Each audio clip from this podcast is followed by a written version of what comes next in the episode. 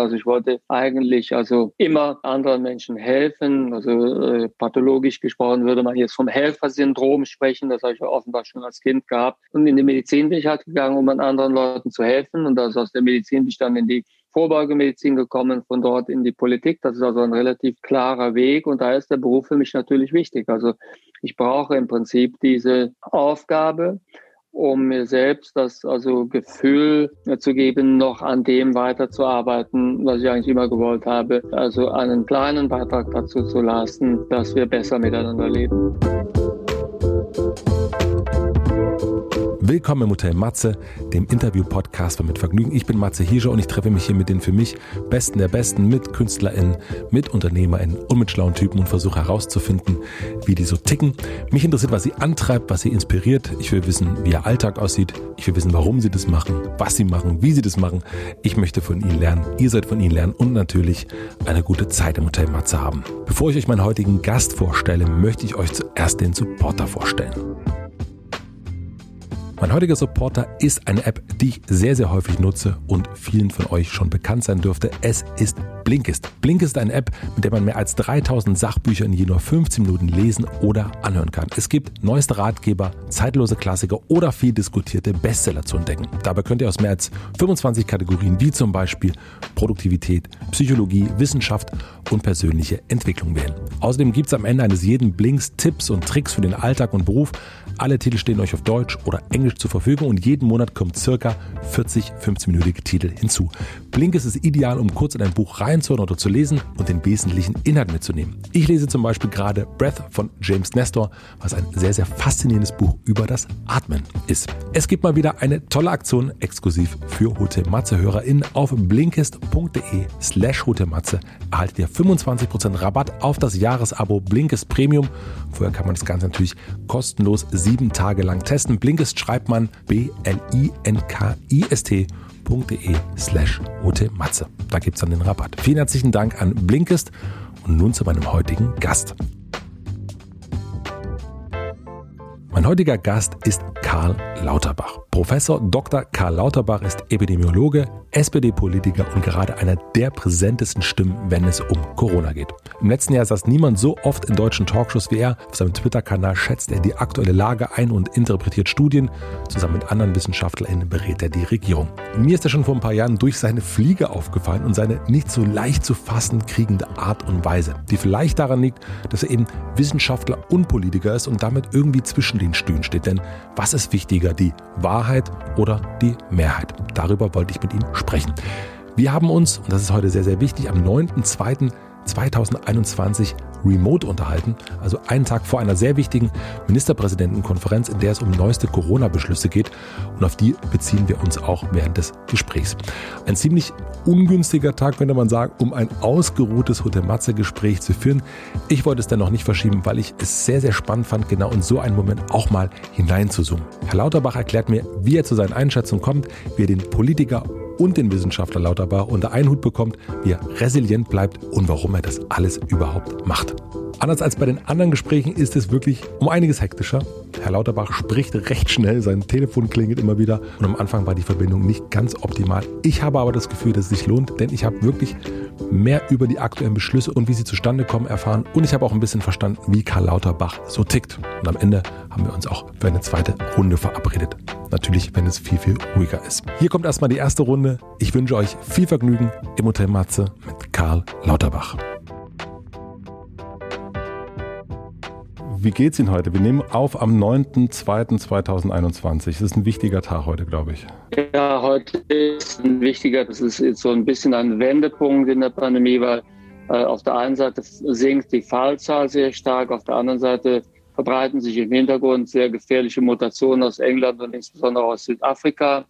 Und darüber versuche ich halt also äh, seit Tagen im politischen Umfeld bei den Ministerpräsidenten, Kanzleramt, also in allen möglichen Gremien aufzuklären. Da bin ich nicht allein mit vielen anderen zusammen. Und also ich versuche halt zu verhindern, dass wir also jetzt Lockerungen beschließen. Die Bevölkerung will Lockerungen, weil die Bevölkerung sieht, die Fallzahlen sinken, ist schon so lange im Shutdown. Die Bevölkerung ist quasi wundgerieben und möchte also hier also Ankündigungen von Lockerungen Aber es wäre einfach epidemiologisch, wäre es nicht wirklich geboten. Und da findet derzeit also ein Gerangel statt, also sowohl hinter den Kulissen, aber auch vor den Kulissen, also auch in der öffentlichen Auseinandersetzung. Und in diesem, in diese Prozesse bin ich auf allen Ebenen ähm, mit eingebunden und daher ist es heute ein stressreicher Tag leider. Ich habe in der Vorbereitung natürlich alles Mögliche angeguckt von Ihnen und eine Sache ist mir aufgefallen auf Twitter. Da gibt es ein Header-Bild und da ist eine äh, grüne gemähte Wiese drauf, da ist eine kleine Brücke zu sehen. Äh, da sieht es wahnsinnig idyllisch aus und überhaupt nicht ähm, so wie die Bilder, die man gerade von Ihnen hauptsächlich sieht. Äh, darf ich fragen, wo dieses Bild entstanden ist und was darauf zu sehen ist? Das ist quasi äh, der Garten meines Elternhauses. Und also ich besuche sehr regelmäßig am Wochenende meine noch lebende, fast 86 Jahre alte Mutter und wir sitzen dann dort auf der Terrasse und ähm, ich blicke quasi also, äh, also vom Elternhaus weg, äh, so wie ich also von dort auch früher aufgebrochen bin. Und die Anfahrt ist mehr oder weniger seit Jahrzehnten unverändert. Das ist, was man da sieht. Also das ist wirklich, äh, wo der kleine Karl sozusagen, wenn er losgerannt ist, über diese Brücke ist er quasi gerannt, die man dort sieht? Über diese Brücke bin ich zum Bus gerannt, um den Bus noch zu bekommen in letzter Sekunde, um damit zum Gymnasium zu fahren. Ach, das ist aber schön. Ähm, weil ich habe mich gefragt, wann Sie zum letzten einen Moment der ja, Idylle hatten eigentlich. Also wann das zum letzten Mal, wenn Sie wirklich, das ist ja ein sehr, sehr, sehr idyllisches Bild, finde ich. Also ich habe in der Tat äh, regelmäßig auch Bilder der Idylle. Ich liebe die Landschaft, also äh, im Rheinland sehr. Meine Schwester wohnt im Rheinland in der Voreifel. Dort gehe ich auch häufig mit ihr spazieren und auch also äh, äh, der Rest der Familie liebt diese Gegend äh, sehr. Von daher, also die Idylle ist mir wertvoll. Im Moment wenig Zeit, das zu genießen, bin aber immer wieder in der Lage, das noch einzusteuern, insbesondere bei den Besuchen eben meiner Mutter oder meiner, meiner Schwester. Ja, Sie haben gerade schon gesagt, dass Sie ähm, ja unsere Gesellschaft wundgerieben ist und ähm, mir ist es auch so ein bisschen aufgefallen, als ich äh, mich mit ihm beschäftigt habe, dass alle Videos, die man so eher vor der Pandemie gesehen hat, ja, einen äh, etwas lustigeren, strahlenderen Herrn Lauterbach gesehen hat. Und also natürlich ist heute so ein besonderer Tag, aber wie wundgerieben fühlen Sie sich? Ich weiß nicht, ob wundgerieben bei mir der richtige Ausdruck ist, aber es ist natürlich etwas, also was also keinen Spaß macht. Diese Arbeit ist fordernd und zwar deshalb, weil wir natürlich alle, das also bin nicht nur ich, sondern wir haben ja alle auch eine große Verantwortung. Also das, was wir sagen, muss zum einen richtig sein. Das heißt, die Studien, die ich jeden Tag lese und interpretiere, die muss ich richtig verstehen, richtig interpretieren. Und das ist mir nur möglich, indem ich halt mit vielen anderen Wissenschaftlern auch über die Studien spreche, sodass es zu einer sage ich mal, gemeinsamen also Verständnisgrundlage äh, überhaupt kommt, dass man aus den gleichen Studien, wenn man sie gleich versteht, dann unterschiedliche Rückschlüsse noch ziehen kann. Das ist unbenommen. Aber erstmal muss man ja so sagen wir, die Studien richtig tief gut verstehen. Das erfordert genaues Lesen und viele Absprachen. Das ist kompliziert zu organisieren. Da darf kein Fehler passieren. Dazu muss man auch immer im politischen Umfeld aus, aus, ausdrücklich darauf achten, dass nicht so ausgedrückt wird, dass es gegen einen verwendet werden kann, dass es verhetzt werden kann. Diejenigen, die also mit äh, anderen Meinungen unterwegs sind, also achten zum Teil auch sehr darauf, dass etwas, was man gesagt hat, bewusst missverstanden werden kann. Also im Volksmund nannte man das früher, dass einem die Worte im Mund herum gedreht werden. Und darauf sind heute Leute spezialisiert. Die schauen nach Lücken, nach Verhetzbarkeitslücken, in die man eindringen kann, um das Gegenüber zu diskreditieren. Darauf muss man achten. Das ist ein Stressaspekt. Und natürlich ist es auch schwierig, also zum Teil Positionen vertreten zu müssen, die unpopulär sind und äh, die man aber vertreten muss, weil man also einfach eine bessere Datengrundlage hat oder ein besseres Verständnis der Situation. Und der Überbringer der guten Nachricht ist natürlich immer deutlich beliebter als der Überbringer einer gemischten Nachricht oder einer Unsicherheit oder gar einer schlechten Nachricht. Und in der Situation finden sich derzeit viele Wissenschaftler. Und ich bin daher in den Welten der Politik und in der Welt der also Wissenschaft parallel unterwegs, muss jeweils sehr genau darauf achten, was ich sage, wie fundiert das ist wie ich es ausdrücke. Und das natürlich nicht ohne Stress. Ja, also Sie haben ähm, vor einer ganzen Weile ein Interview mit Gregor Gysi gemacht, das hatte ich mir angeguckt und er sagt einen schönen Satz, in der Politik geht es nicht um die Wahrheit, sondern um die Mehrheit. Und da haben Sie gar nicht so viel zu gesagt. Ich habe mich gefragt, also Sie sagen das ja auch gerade, ähm, wie das zusammengeht, also wie die Fakten eines Wissenschaftlers, mit der er arbeitet, mit denen Sie arbeiten und eben dieses, ähm, es geht ja um Mehrheiten, um Beliebtheiten, um eher gute Nachrichten. Wie wie sieht dieser Konflikt in Ihnen selbst aus? Ich versuche die Mehrheit äh, von der Wahrheit zu überzeugen. Also in der Politik gibt es im Prinzip, also äh, wenn man so will, zwei Gruppen. Eine große Gruppe, die versucht auf der Grundlage der Wahrheit die Mehrheit zu erreichen. Ja. Und es gibt eine kleinere Gruppe, die versucht, die Mehrheit zu erreichen, zum Teil ohne dass sie auf die Wahrheit viel achtet oder zum Teil auch mit der Unwahrheit. Mittlerweile ist es auch ein beliebtes und erfolgreiches politisches Geschäftsmodell geworden, also mit gezielter Unwahrheit die Mehrheit zu erreichen. Und das ist neu. Die, Sozi die sozialen Medien also machen das möglich, die ermöglichen also, also sehr viel besser als früher, mit einer Lüge oder mit der Unwahrheit Mehrheiten zu bilden, Mehrheiten zu erreichen.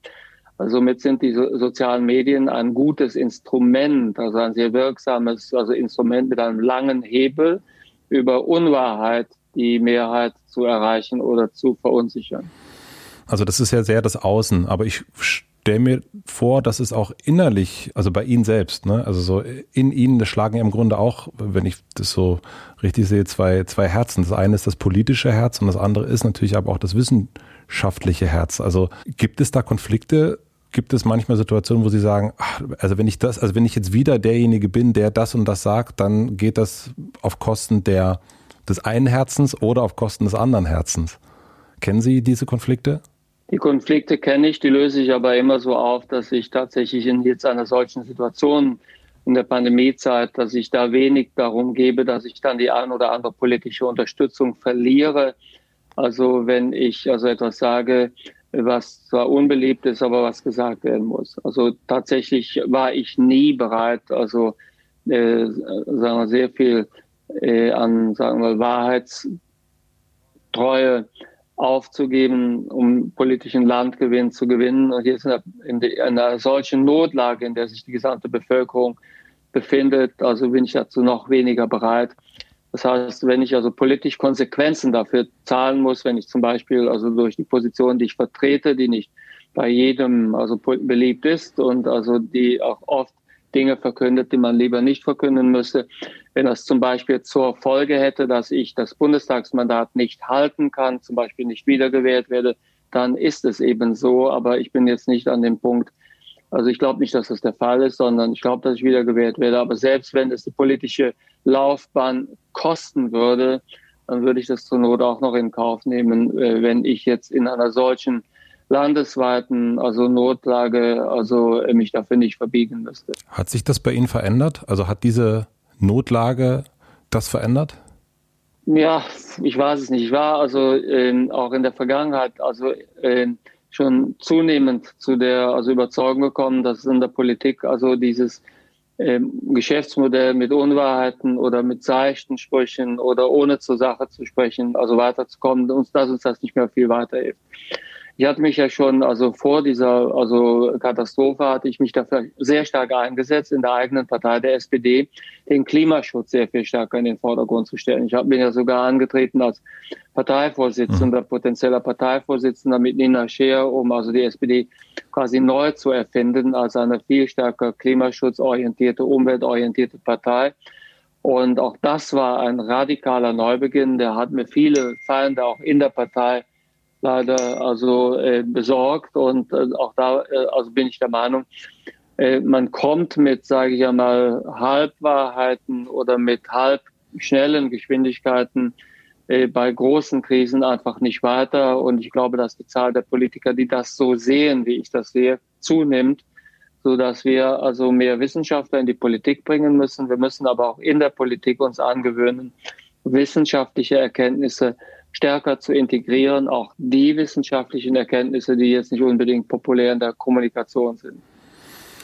Wie kann ich mir das vorstellen? Also Sie haben ja schon erzählt, dass Sie, also um eine gute Entscheidung treffen zu können oder beziehungsweise auch vor allen Dingen dann eine Empfehlung, müssen Sie ganz viel Studien lesen. Wie kann ich mir Ihre Wissensarbeit vorstellen, jetzt auch vor allen Dingen in der Zeit, wo, ne, jetzt sprechen wir gerade, es gibt Termine. Es war jetzt auch nicht einfach, diese Stunde zu bekommen, aber es geht ja die ganze Zeit. Jeden Tag kann ich mir vorstellen, haben Sie unendlich viele Termine. Wann findet die Wissensarbeit statt? Äh, über den Tag verteilt, in der heutigen Zeit natürlich. Und sonst mache ich das in der Regel später am Abend oder nachts, muss man sagen, weil ich bin immer ein Spätabend- oder Nachtarbeiter gewesen und habe auch in den, ja, mittlerweile, also äh, fast, also wenn man die beratende Zeit mitzählt, 15, 16 Jahren Politik, habe ich immer weiter auch zusätzlich die Studienlage, also sehr genau studiert in dem Bereich, in dem ich mein besonderes Interesse habe, nämlich in der Epidemiologie. Dafür habe ich auch einen Lehrstuhl der Lehrstuhl also an der Uni Köln ruht derzeit, der ist für Gesundheitsökonomie und klinische Epidemiologie. Die klinische Epidemiologie hat mich in den letzten Jahren mehr interessiert als die eigentliche Gesundheitsökonomie, das muss ich offen sagen. Und da lese ich halt am späten Abend. Ich bin eingebunden in ein Netzwerk von Wissenschaftlern, mit denen ich auch also zusammenarbeite, die mir helfen, relevante Studien zu erkennen und umgekehrt. Und daher ist das quasi eine eingeübte Routine, die hat natürlich jetzt eine ganz andere Dimension gewonnen in der Covid-Zeit, das ist ganz klar. Aber mir hat geholfen, das ist ja auch überhaupt der Grund, weshalb ich als Politiker und als Wissenschaftler parallel hier auftreten kann. Mir hat geholfen, dass ich die wissenschaftliche Studienlage in der klinischen Epidemiologie, also welche Medikamente wirken, wo sind Durchbrüche in der Bekämpfung von Krebskrankheiten, Demenzerkrankungen oder auch Herz-Kreislauf-Erkrankungen, wo sind diese Durchbrüche, dass ich das seit Jahren mache, in der Regel abends mache oder spät in der Nacht. Das hat mir auch hier geholfen, das findet auch jetzt statt. Und ist dieses, ähm, dieser Verbund, dieses Netzwerk, hat sich das erst gebildet oder gab es das schon die ganze Zeit? Also ist das so ein, ist es ein Netzwerk, wo man als Wissenschaftler einfach teilnehmen kann oder hat sich das, haben Sie das aufgebaut oder wie kann, also wie kann ich mir diese Verbindung vorstellen? Also in der klinischen Epidemiologie gibt es das Netzwerk schon lange, insbesondere auch mit ein paar Kollegen aus den Vereinigten Staaten, weil ich zwar meine Professur an der Uniklinik in Köln ruhen lassen habe, aber die Gastprofessur im Department of Health Policy and Management an der Harvard School of Public Health weiter ausgeübt habe. Von daher habe ich da ein Netzwerk. Das war aber ein Netzwerk, was für die eigentliche Covid-Pandemie wirklich keine Rolle spielte, weil es sind alles keine Covid-Experten. Mhm das Netzwerk, was ich jetzt nutze, das hat sich in den Monaten aufgebaut. Das sind halt Epidemiologen und also Virologen, aber auch Kliniker, äh, die sich auf Covid spezialisiert haben. Die sind in diese Thematik zum Teil so reingegangen wie ich auch. Und dann natürlich ein paar Virologen, die immer schon mit Coronaviren gearbeitet haben, zum Beispiel insbesondere Christian Drosten. Das ist aus meiner Sicht derjenige, der in Deutschland, aber auch weltweit also die größten also Erfahrungen mit Coronaviren allgemein hat. Mit ihm arbeite ich eng, stimme ich mich da ab, aber auch andere und die anderen sind zum Teil da hinzugekommen, also quasi im Rahmen der Pandemie. Die haben vorher entweder an anderen Viruserkrankungen gearbeitet, zum Beispiel Melanie Brinkmann, mhm. die hat früher bei Herpesviren gearbeitet, ist jetzt auf Covid spezialisiert und Epidemiologen und also Physiker und Mathematiker, die modellieren die ich vorher gar nicht kannte, mit denen ich aber jetzt so eng zusammenarbeite, dass das zum Teil sogar also so etwas wie Freundschaften gebildet hat. Und sind das also, haben Sie dafür ein, so einen Auftrag erhalten? Also sagt Ihnen jemand, Herr Lauterbach, ähm, jetzt, Sie sehen es ja gerade, hier Covid kommt, jetzt mal, ich vereinfache das mal, kümmern Sie sich mal bitte drum, äh, da äh, Experte für zu werden. Vernetzen Sie sich mal oder ist das etwas, was Sie selbst angetreten haben? Also Experte wird niemand, weil äh, jemand dazu eine, eine Aufforderung bekommt. Das ist ja ganz klar. Also Experte werden sie nur für etwas, wenn sie demonstrieren können, dass sie das auch beherrschen, wofür sie der Experte sein wollen. Mhm. Wir haben in Deutschland schon das Problem, dass viele als Experte gelten, aber in Wirklichkeit keine Experten sind. Für mich war das einfach naheliegend, weil ich habe hier, also sagen wir, 20 Jahre Gesundheitspolitik gemacht. Von daher kenne ich die Abläufe sehr gut. Ich habe sehr viele Jahre zusammen mit Jens Spahn, dem Gesundheitsminister, gearbeitet, war sehr viele Jahre gesundheitspolitischer Sprecher, Fraktionsvorstand, also für Gesundheit in der SPD. Somit war ich ja quasi also in die Bereiche schon weitgehend eingearbeitet, aber dass ich mich in Covid so intensiv eingearbeitet habe, das ist einfach interessensbedingt gewesen. Als ich gesehen habe, damals noch in Posten. Da hatte ich gerade meine Gastvorlesung, als mir klar wurde, dass das uns mindestens ein Jahr, vielleicht zwei Jahre beschäftigen wird. Da habe ich mich einfach also konzentriert und habe zur Bewältigung also dieser ja, sagen wir schlechten Nachricht auch, also mir vorgenommen, dass ich mich da so intensiv einarbeite, wie ich kann und habe ein entsprechendes Netzwerk aufgebaut. Aber da habe ich mir nicht vorgenommen, ich werde jetzt dafür der Experte, also um irgendjemand zu beraten, sondern ich wollte einfach so viel über die Krankheit wissen, wie geht. Also das heißt, also ja, also das, ähm, gut, dass Sie das mit dem Expertentum nochmal erklärt haben, finde ich, finde ich einen äh, sehr, sehr guten Hinweis. Aber ich meinte eher, beauftragt Sie jemand dafür oder beauftragen Sie sich selbst? Und wenn ich das richtig verstanden habe, Sie haben sich im Grunde selbst beauftragt, wie vermutlich die meisten, die das jetzt machen. Genau, die meisten, die das jetzt machen, sind quasi keine Beauftragten durch jemanden, sondern wir werden halt angefragt. Bei mir sind das also Kolleginnen und Kollegen, zum Beispiel die Ministerpräsidenten, also der Bundesländer oder meinetwegen das Kanzleramt oder also äh, ist ja bekannt, also ab und zu, also tausche ich mich auch mit mit äh, mit Merkel aus, auch mit anderen, also sehr intensiv. Zum Beispiel arbeite ich sehr intensiv zusammen mit Manuela Schwesig. Somit gibt es also diese politischen also Anfragen, es gibt aber auch Medienanfragen und Anfragen von anderen Wissenschaftlern und von also ähm, äh, also äh, von einfach Betroffenen. Somit es gibt einfach sehr viele Anfragen und je mehr man Anfragen bearbeitet, je mehr man die also Erkenntnisse, die man hat, teilt, auch in den sozialen Medien oder in öffentlichen Auftritten, auch in Talkshows, desto mehr wird klar, wer sich auskennt und wer nicht. Und so wird man quasi Experte auf der Grundlage von sehr viel Arbeit.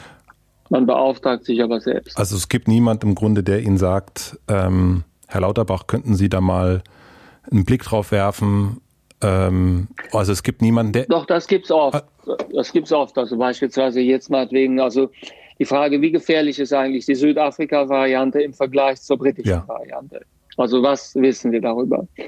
Dass dann also äh, politische Kollegen also äh, sagen, was kannst du uns dazu sagen? Kannst du dazu vortragen? Mhm. Kannst du dazu beispielsweise uns also mal einen Überblick geben oder kannst du es mal zusammenstellen oder kannst du mal in einem Papier darstellen, wie ist die Lage dazu genau oder was bringen Luftfilteranlagen oder kannst du mal aufschreiben, sind FFP2-Masken wirklich also wirksamer als chirurgische Masken, also andere medizinische Masken?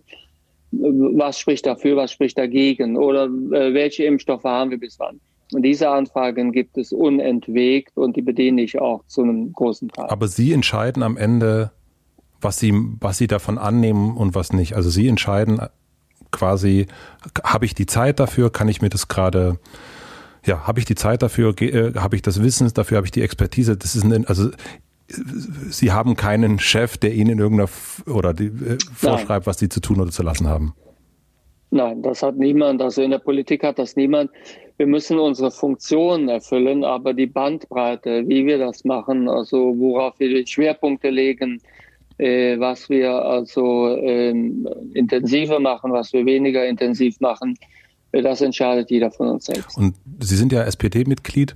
Äh, gibt es dann eine Absprache innerhalb der Partei, äh, was man dann macht, oder ist das auch alles individuell?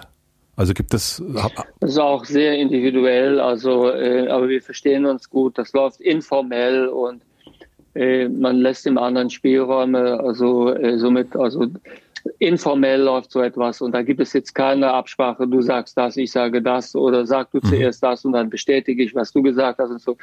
So etwas gibt es also schon zu Routinezeiten nicht und erst recht nicht in der Covid-Zeit. Okay. Ähm, wie gesagt, wir sprechen ja heute am 9.2. und ähm, morgen ist die Ministerpräsidentenkonferenz und heute Morgen, da haben sie getwittert, ähm, ich nimm den, das nur mal als ein Beispiel, das, um das ein bisschen zu verstehen, wie, äh, wie das so alles entsteht. Die politische schlechteste Lösung wäre, warten, bis die dritte Welle beginnt, weil dann die Bevölkerung reif für die schlechten Nachrichten wäre. Das wäre falsch, weil die verlorene Zeit nicht einholbar ist. Es bleibe nur Lockdown bis Ostern. Jetzt sind Mut und Transparenz gefragt. Ähm, das, das haben sie getwittert. Und ich frage mich, Woran erkennen Sie, dass Sie mit einer Einschätzung richtig liegen? Weil das ist ja schon sehr, das ist ja eine sehr klare Empfehlung, was jetzt zu tun ist. woher, wann wissen Sie und woran erkennen Sie, okay, das kann ich jetzt, ne, wir sind ja quasi in der Nacht, Sie lesen die Studien, Sie machen sich Gedanken.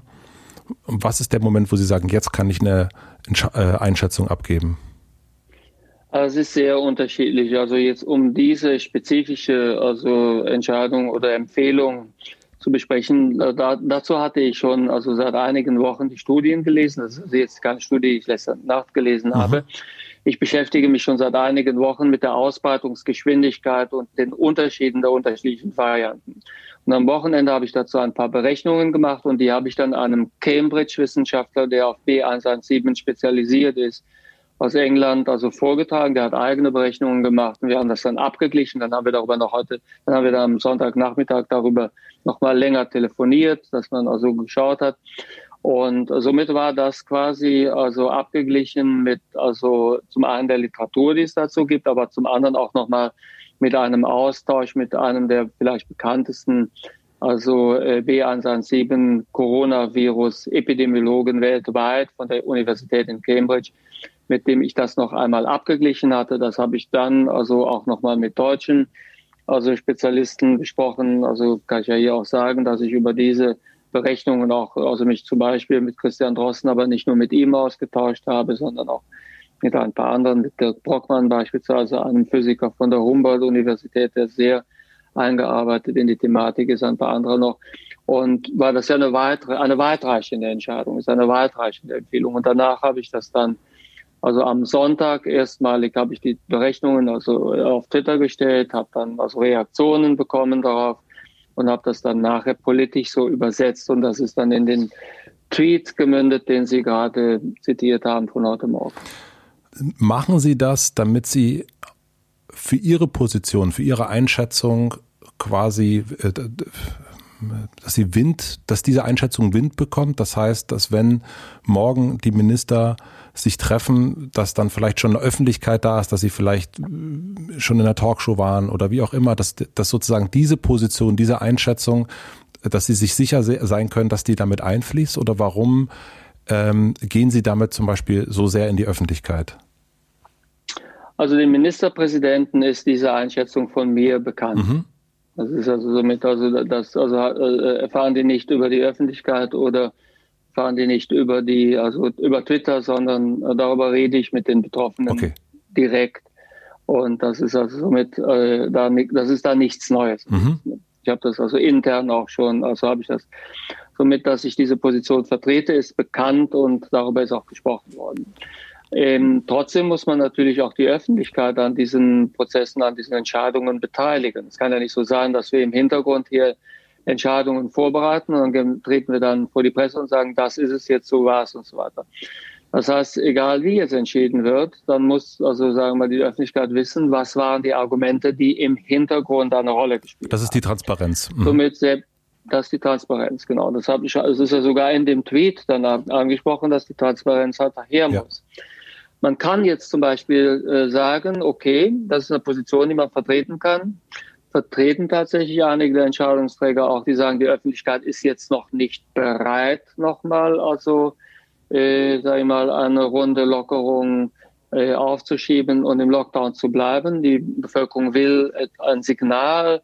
Wir müssen der Bevölkerung irgendetwas schenken, damit sie bei Laune bleibt. Wir öffnen beispielsweise die Friseurläden. Das also ist dann ein Signal, dass wir auf dem richtigen Weg sind. Und also wir warten, bis die Fallzahlen steigen. Und wenn die Fallzahlen dann steigen, dann sieht die Öffentlichkeit, wie gefährlich diese neuen Mutationen sind. Und dann ist die Bevölkerung quasi bereit, dann nochmal mitzuziehen. Mhm. So könnte man ja vorgehen. Und das ist also äh, eine Möglichkeit. Von daher kann es durchaus sein, dass man sich darauf morgen verständigt. Ich hielte das nicht für richtig, aber trotzdem ist das eine Möglichkeit, die wäre auch vollkommen legitim. Also es ist durchaus manchmal richtig zu sagen, die Bevölkerung müssen wir mitnehmen. Wir müssen hier erst sehen, also wie gefährlich das wirklich ist. Dann läuft man aber rein epidemiologisch natürlich immer der Entwicklung ein Stück weit hinterher. Ich halte das daher für inhaltlich falsch, aber es kann politisch durchaus die richtige Entscheidung sein. Wenn Sie eine Entscheidung treffen, geht es dabei bei Ihnen nur um die epidemiologische Entscheidung. Oh Gott, das ist so ein schweres Wort, Entschuldigung. Also jetzt gucken Sie sich sozusagen die Virusverbreitung an oder spielen da äh, zum Beispiel psychische Erkrankungen oder wirtschaftliche Lage. Spielt das in, äh, in Ihren Berechnungen eine Rolle? Ja, das spielt eine Rolle. Das wird ja immer unterstellt. Also Christian Drosten zum Beispiel, der wird immer unterstellt, er würde nur auf die Viren schauen, mhm. auf die Zahl der also Infizierten mit dem Virus. Andere, also sogar Kollegen sagen, also er wird nur auf die Virusoberfläche schauen. Ja. Das ist vollkommen also unsinnig und unverschämt eine Unterstellung. Natürlich schauen wir auch auf das, was da alles kommt, was da daran hängt. Also auf die Lebensqualität der Menschen, auf die Stimmung der Menschen, auf die vielen Kinder, die tatsächlich also nicht die, die Schulbildung bekommen, die sie benötigen. Also wir schauen auf all diese Faktoren. Mhm. Und das tue ich auch. Von daher fließt da das Epidemiologische ein, aber das andere auch. Zum Beispiel habe ich jetzt eben, um dann nochmal also äh, ein Argument aufzugreifen, darauf hingewiesen, es wird ja oft gesprochen, also wenn wir den Lockdown jetzt weitermachen, dann gibt es viele depressive Jüngere. Ja. Das stimmt. Das stimmt, aber es gibt auch sehr viele depressive jüngere Leute, die also Covid gehabt haben und nicht mehr richtig gesund werden. Also dieses chronische äh, Erschöpfungssyndrom, was sich ausbildet bei bis zu zehn Prozent der Infizierten.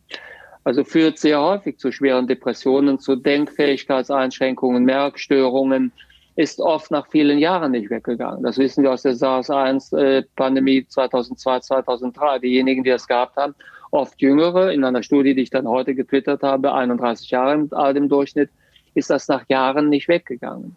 Das sind auch depressive Menschen. Das sind auch Menschen, die eine hohe Suizidalität haben. Das sind Menschen, die zum Teil nicht mehr in dem Beruf arbeiten können, in dem sie früher gearbeitet haben. Das ist bitter.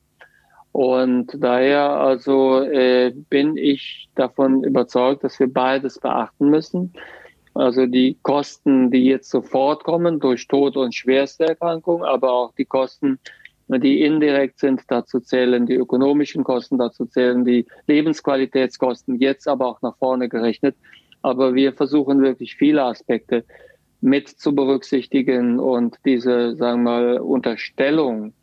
Also mir ging es nur um die, also sagen wir mal, reine Epidemiologie und Christian Drosten oder anderen Virologen ging es ausschließlich um die Viruslast in der Bevölkerung. Und das ist natürlich abwegig und springt viel zu kurz. Aber man kann vermutlich nicht, wenn man so eine Empfehlung ausspricht, an alles denken, oder? Also es ist, also scheint mir wahnsinnig kompliziert zu sein, in der jetzigen Zeit, also mit all dem, was hier einfließt, wirklich zu sagen, okay, so machen wir das jetzt. Also das halte ich für sehr, sehr schwierig, oder? Das stimmt, aber man kann versuchen, viele Aspekte reinfließen zu lassen. Und wir sind ja auch nicht allein. Also tatsächlich ist es so, wenn es also zusätzliche Argumente gibt, die wir zu wenig beachten, dann müssen andere die bringen. Das passiert ja auch. Und ähm, also niemand, also hier im politischen Berlin sieht alle relevanten Argumente gleichzeitig. Mhm.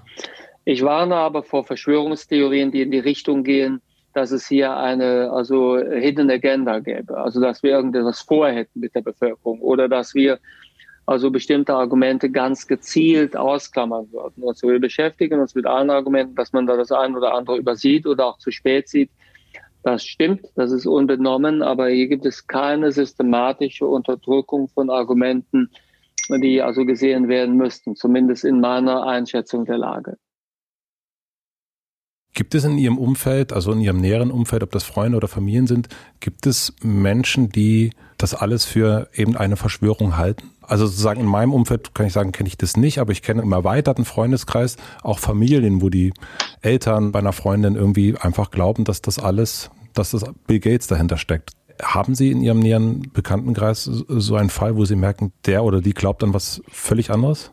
Ein Fall, ja, ein Fall ist mir tatsächlich bekannt. Da, also äh, äh, hat tatsächlich eine äh, Freundin von mir, gute bekannte Freundin, die hat mich einfach gebeten, ich könne ihr ja die Wahrheit sagen. Mhm. In einer Situation, die gelöst war, meinte sie, also jetzt könnte ich doch die Wahrheit sagen, was wir vorhätten. Und für mich war die Situation tatsächlich alles andere als angehen, war befremdlich. Also es, also es kam dann plötzlich raus, dass sie dort also, äh, also äh, sich Vorstellungen gemacht hatte, eine hochintelligente Person Also, dass ich vorgestellt hatte, dass wir, dass wir da irgendein Reset oder was auch immer, ich wusste jetzt gar nicht, worüber sie spricht, also vorbereitet hätten und also äh, sie also wollte jetzt von mir hören, jetzt, also wo wir so vertraut miteinander sprechen würden, ich sollte auch sagen, was würden wir planen, was unsere Pläne wären. Und da war ich wirklich tatsächlich überrascht, dass selbst jemand, also der sehr intelligent ist, dann quasi so einen verschwörungstheoretischen Nonsens glauben kann. Aber ich muss sagen, also ich, ich kenne da sehr wenige. Und ähm, das hängt aber auch wahrscheinlich damit zusammen, dass mein Bekanntenkreis halt aus also äh, Politikern, Wissenschaftlern besteht, aber auch aus Menschen, die sagen wir mal sehr geerdet sind. Meine also Familie beispielsweise sind keine, also also sagen wir, die Kinder sind jetzt quasi also auch also studieren, sind Akademiker, aber die, die Generation davor war sehr bodenständig, das waren Arbeitsleute, Handwerker und so weiter.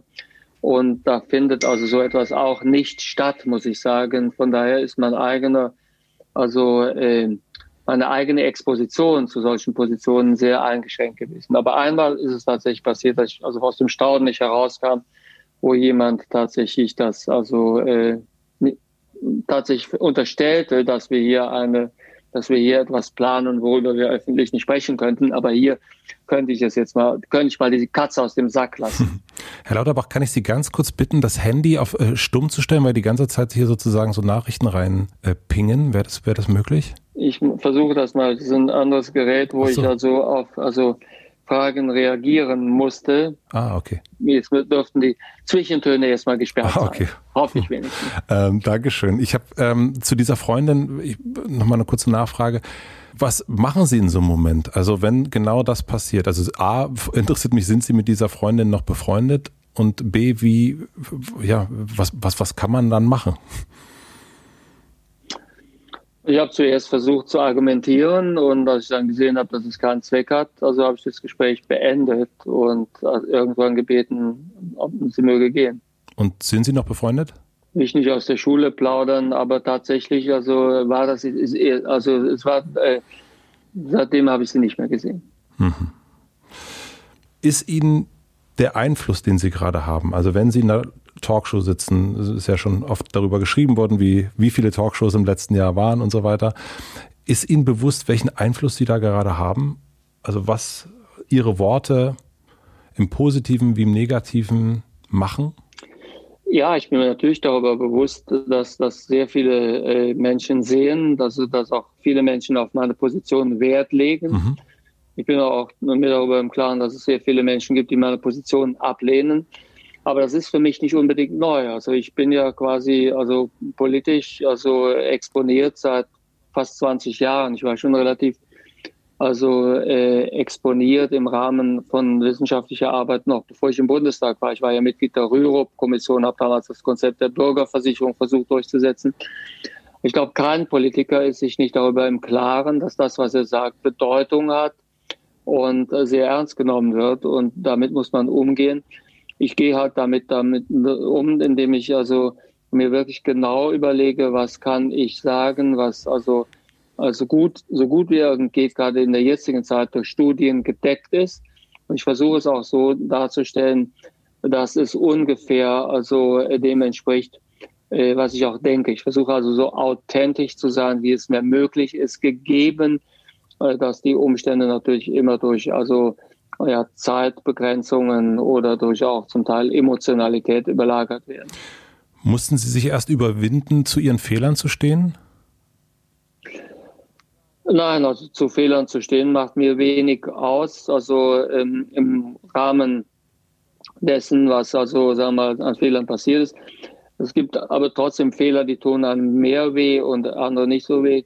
Also ich habe ja zum Beispiel mich auch ein paar Mal vertan. Ich habe also beispielsweise die Situation bei den Geisterspielen, beim Fußball, bei der Bundesliga völlig falsch eingeschätzt.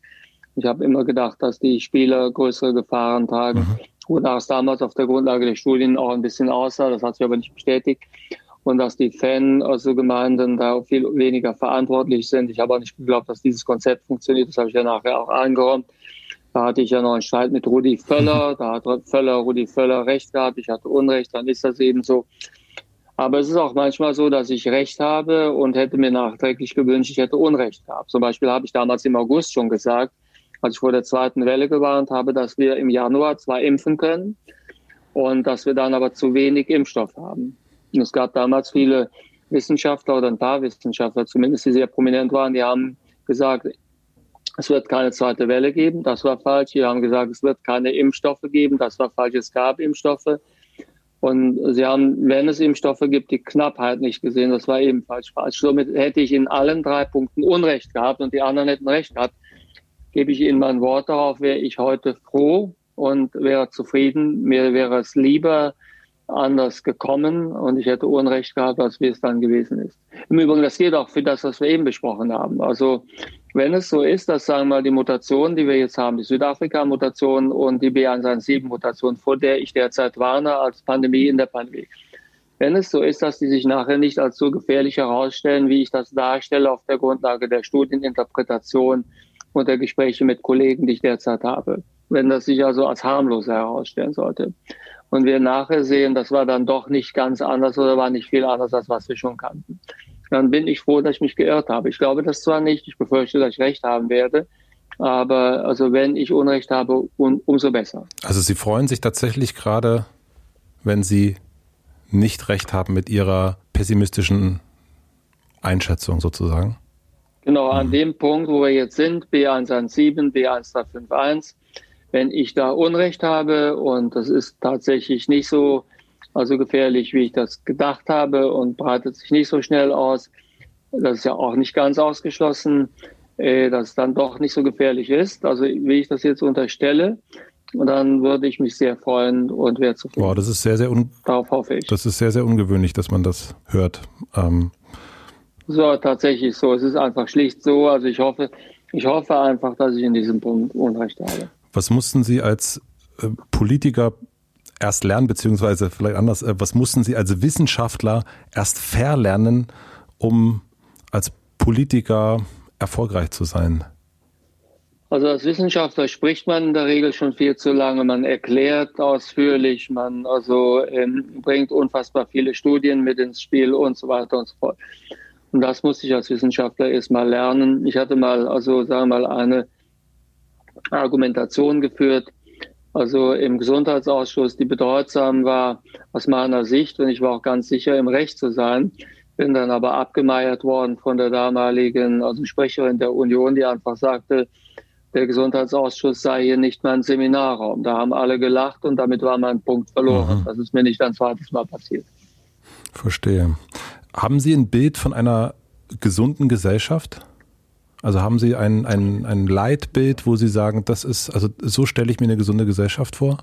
Nein, habe ich nicht. Und ich glaube, dass das auch also eine also, ähm, albtraumhafte Gesellschaft wäre, die nur auf die Gesundheit achtet. Das tue ich übrigens selbst auch nicht. Das wird mir ja immer unterstellt. Ich würde komplett freudlos leben, weil ich als Epidemiologe nur daran denke, nicht krank zu werden und so weiter. Das wäre ein Horror eines Lebens. Äh, ein paar Sachen mache ich, also sage ich mal, wo ich vorsichtig bin, zum Beispiel äh, also ernähre ich mich weitestgehend salzarm seit Jahrzehnten, weil das also die, weil Salz die Gefäße beschädigt und äh, im Wesentlichen, also wir von der Evolution her kommend nicht auf den hohen Salzkonsum vorbereitet sind, den wir derzeit pflegen. Aber ich mache auch viele Sachen, die nicht so gesund sind. Ich mache zum Beispiel viele Sportarten, die die Gelenke stark belasten, obwohl die bei mir schon vorgeschädigt sind. Somit äh, äh, riskiere ich im Alter also Gelenkersatz oder also ich trinke auch Wein regelmäßig also, oder ich mache Dinge, die ich andere. Ich bin jetzt zum Beispiel auch nicht vorsichtig dahingehend. Ich habe sehr viele öffentliche Termine, ich bin sehr viel unterwegs, ich reise sehr viel. Daher riskiere ich auch die Covid-Erkrankung. Also es ist tatsächlich so, dass mein eigenes persönliches Risiko zu erkranken hoch ist, weil ich halt sehr viele beruflich unvermeidbare Kontakte habe ich will mich da aber nicht einschränken, weil ich etwas erreichen will. Ich schone mich dann nicht. Und eine Gesellschaft, die nur im Schongang lebt, um alt zu werden und besonders gesund ist, aber sonst keine Lebensfreude empfindet, ist für mich ein Albtraum und ein solches also Bild, wo die Gesellschaft, was die Gesundheit angeht, hingehen sollte, habe ich nicht im Kopf. Wieso sind Sie noch nicht geimpft? Weil ich noch nicht zu den also Impfgruppen gehöre, die Priorität haben und daher also bin ich noch nicht geimpft. Haben Sie Angst vor dem Virus?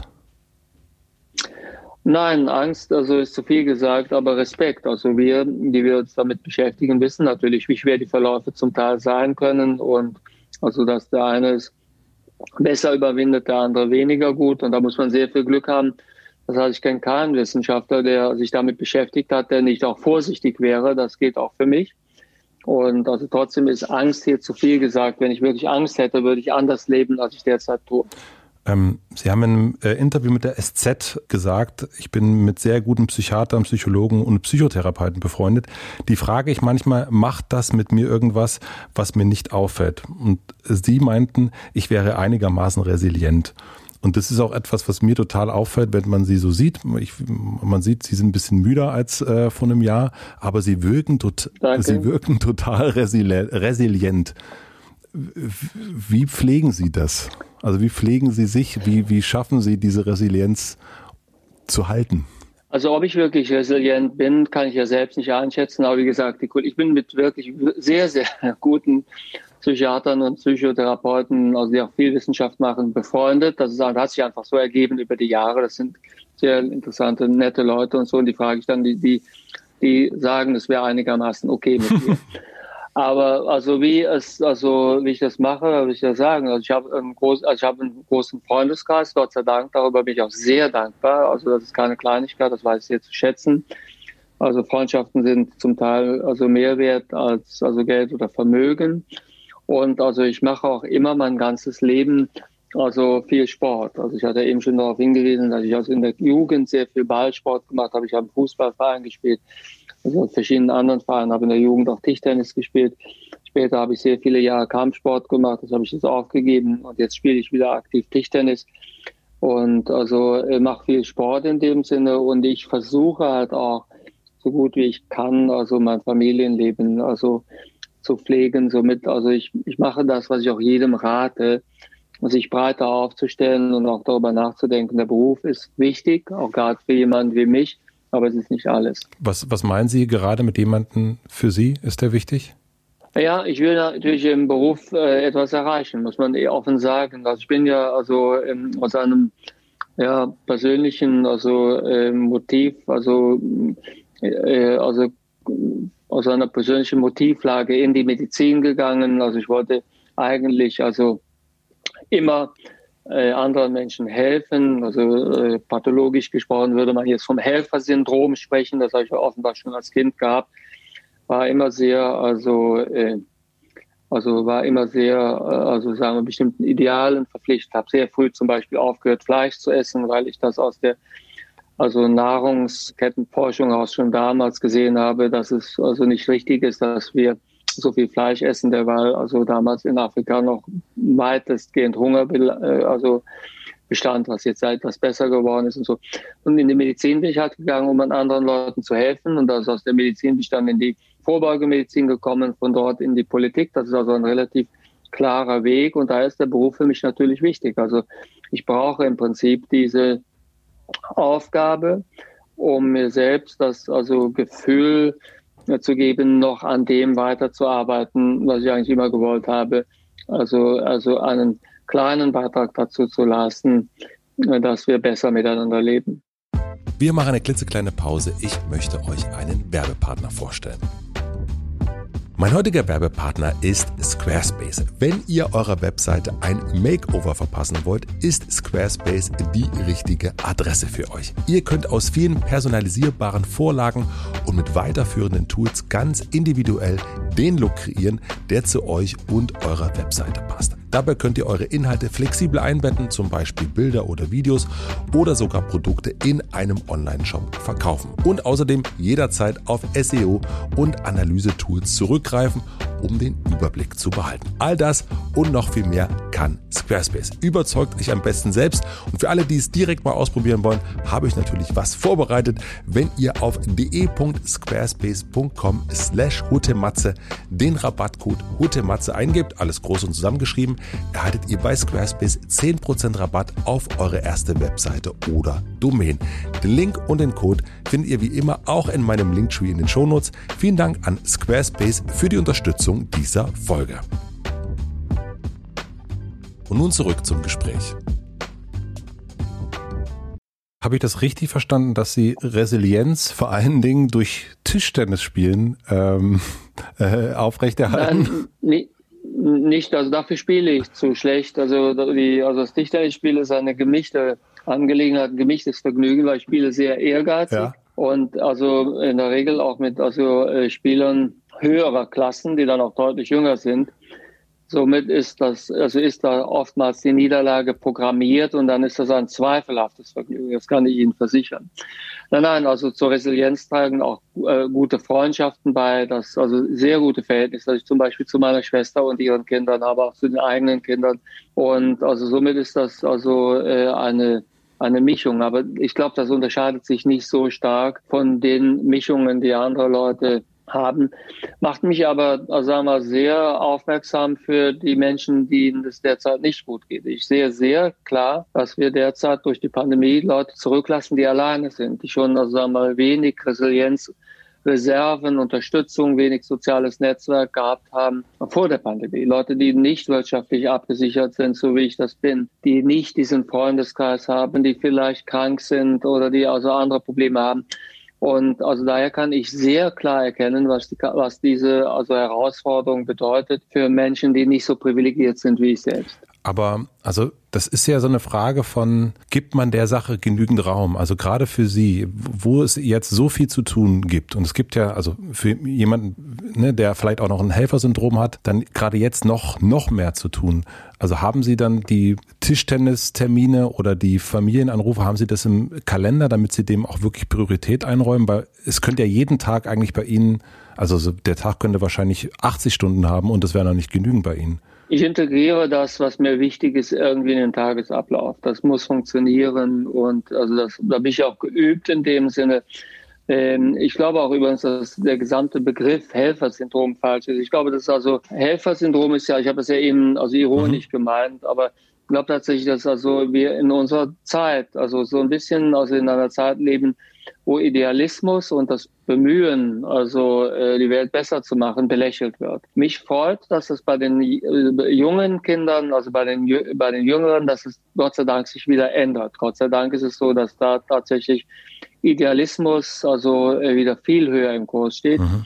Und also ich mit großer Freude beobachte ich zum Beispiel, also auch bei meiner eigenen also jetzt gerade 14 gewordenen Tochter, dass also dass die, dass die die Kinder, die sich jetzt beispielsweise für Fridays for Future einsetzen oder die also den Welthunger wieder klar im Blick haben, also dass sich da eine Generation aufbaut, die von einem enormen Idealismus geprägt ist und das stimmt mich positiv. Das trägt mehr zur Resilienz bei als also noch so viele Tischtennis-Matches, die ich verloren habe. Also die Hoffnung quasi. Ja. Ich habe äh, auf Instagram bei mir gefragt, ich habe gesagt, dass ich sie treffen werde und ähm, habe gefragt, ob es so Fragen äh, gäbe, die man ihnen stellen könnte. Und äh, eine Sache, die ich Ihnen unbedingt noch mitgeben will, ist, äh, dass ganz viele gesagt haben, nee, keine Frage, nur Danke. Dankeschön. Also das erstmal dieses Danke möchte ich einmal weitergeben. Und eine Frage, die ich ganz schön fand, war, wann wird es wieder laute Nächte am Brüsseler Platz geben? Oh, um Gottes Willen. Also die Brüsseler Platz laute Nächte, die habe ich auch immer sehr genossen. Äh, das ist eine sehr gute Frage. Ich glaube, im nächsten Jahr könnte das wieder soweit sein. Also 2022. Genau, ich glaube, dass also die äh, lauten Nächte am Brüsseler Platz, die ich selbst auch sehr genossen habe, immer, dass diese also in diesem Jahr noch nicht stattfinden werden. Was denken andere über Sie, was vielleicht gar nicht stimmt? Dass ich keinen Humor habe. Und wie beweisen Sie Ihren Humor? Das also äh, kann man eben nur beweisen. Humor lässt sich nur beweisen, also wenn Gelegenheit besteht. Und in der Pandemie, also ist also sagen wir dafür der Rahmen nur eingeschränkt möglich. Aber ich glaube, dass Leute, die mich näher kennen, also da Zeugnis ablegen können. Wir haben ganz am Anfang hier über Mama gesprochen, die Sie besuchen im Garten. Und macht sich die Mama manchmal Sorgen um Sie? Meine Mutter war immer schon besorgt. Also genau, meine Mutter ist also, also meine Mutter ist die Spezialistin darin, also sagen wir mal, das Schlechteste, was passieren kann, vorherzusehen. Von daher muss ich stetig beruhigt werden. Darauf sind äh, meine Schwester und ich spezialisiert. Aber im Großen und Ganzen weiß sie dann aber auch, dass es zum Schluss immer gut gegangen ist. Und von daher, also ist alles gut. Sie ist also, sie lebt quasi also nicht in Panik vor der Pandemie. Sie ist selbst eigentlich relativ also robust unterwegs und äh, ja, mehr kann man dazu nicht sagen. Aber macht sie sich Sorgen um ihren Sohn? Hoffe ich doch wenigstens. Und die letzte Frage, ähm, das ist immer die letzte Frage, stellen Sie sich vor, ich habe eine große Plakatwand am Alexanderplatz und alle Berliner können sehen, was Karl Lauterbach dort draufgeschrieben hat. Was würden Sie draufschreiben? Seid im Moment noch vorsichtig, es lohnt sich, dann leben wir demnächst wieder so, wie wir immer gelebt haben, das Leben, was wir lieben. Das ist ein langer Satz. Aber den. Ja, das ist von einer großen Plakatwand. Ist, ist eine große Plakatwand, stimmt. Herr Lauterbach, vielen, vielen herzlichen Dank, dass Sie sich Zeit genommen haben an diesem Tag. Ich freue mich und hoffe, dass wir uns irgendwann mal noch mal in etwas äh, ruhigeren Momenten treffen können, weil ich äh, gern noch viel, viel mehr äh, über Ihren Werdegang wissen hätte wollen und natürlich aber auch über Ihre großen, das große Thema soziale Ungerechtigkeit. Das haben wir ja schon so ein bisschen angeschnitten. Da hätte ich gern noch mehr gehört. Aber ich glaube, ähm, ich gucke mal, ich frage bei Ihnen im Büro noch mal an, ob es äh, vielleicht im nächsten Jahr noch mal einen Termin gibt oder vielleicht im Sommer, wenn es vielleicht hoffentlich ein bisschen ruhiger ist und Sie vielleicht sogar, äh, was ja sehr schön wäre, auch ein bisschen Unrecht haben mit der aktuellen Einschätzung. Würde ich mich sehr freuen. Vielen Dank für die Gelegenheit und sehr gerne stehe ich Ihnen nochmal zur Verfügung. Das ist ganz klar. Sehr das gerne. freut mich. Danke Ihnen. Bis bald.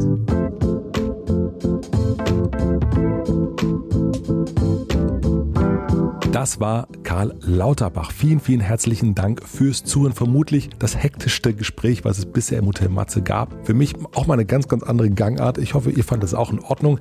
Ich freue mich auf jeden Fall auf eine zweite Runde mit ihm. Denn Herr Lauterbach hat neben Corona, das merkt man hier auch schon an vielen Stellen, noch ganz, ganz viel mehr, ganz viele andere Themen und Ideen. Bedingungsloses Grundeinkommen ist ein Thema, was ihn sehr umtreibt. Und da würde ich gerne ein bisschen mehr von ihm hören. Natürlich ist seine Lebensgeschichte auch wahnsinnig interessant, wie dieser kleine Junge, der da losgerannt ist über die Brücke, ihr erinnert euch an das Bild vom Anfang, dann nach Amerika ist, dort studiert hat, dann wieder zurückgekommen ist, Politik und jetzt diese Rolle, die er jetzt eingenommen hat. Und wahrscheinlich ist auch im Rückblick dieses Jahr oder die Jahre, wir werden ja mal sehen, sehr, sehr spannend noch einmal zu beleuchten. Ich freue mich auf jeden Fall auf eine zweite Runde. Wie immer am Ende gibt es eine kleine Danksagungsrunde an die Deutsche Bahn, an Blinkist und an Penny für den Support, an Maximilian Frisch für den Schnitt und den Mix und an Jan Köppen für die Musik. Normalerweise gibt es eine Podcast-Empfehlung auch noch zum direkten Weiteren. Ich habe euch aber heute schon den Unterwegs mit Podcast von der Deutschen Bahn empfohlen. Wirklich ein super, super Podcast und deswegen empfehle ich euch einfach nochmal meine Newsletter High Five. Den schicke ich immer freitags raus, immer mit fünf Sachen, die mich in der Woche so begeistert haben. Das können Bücher, Podcasts sein, Zitate, Ideen, alles, was mir so durch das Studio, durch das Auge fällt. Das kommt dann in diesen Newsletter rein. Den Link dazu packe ich wie alle anderen Links in die Shownotes. Ich wünsche euch noch einen schönen Tag, bleibt auf Abstand, setzt euch eine Maske auf, da freut sich auf jeden Fall Karl Lauterbach. Bis nächste Woche Mittwoch, euer Matze.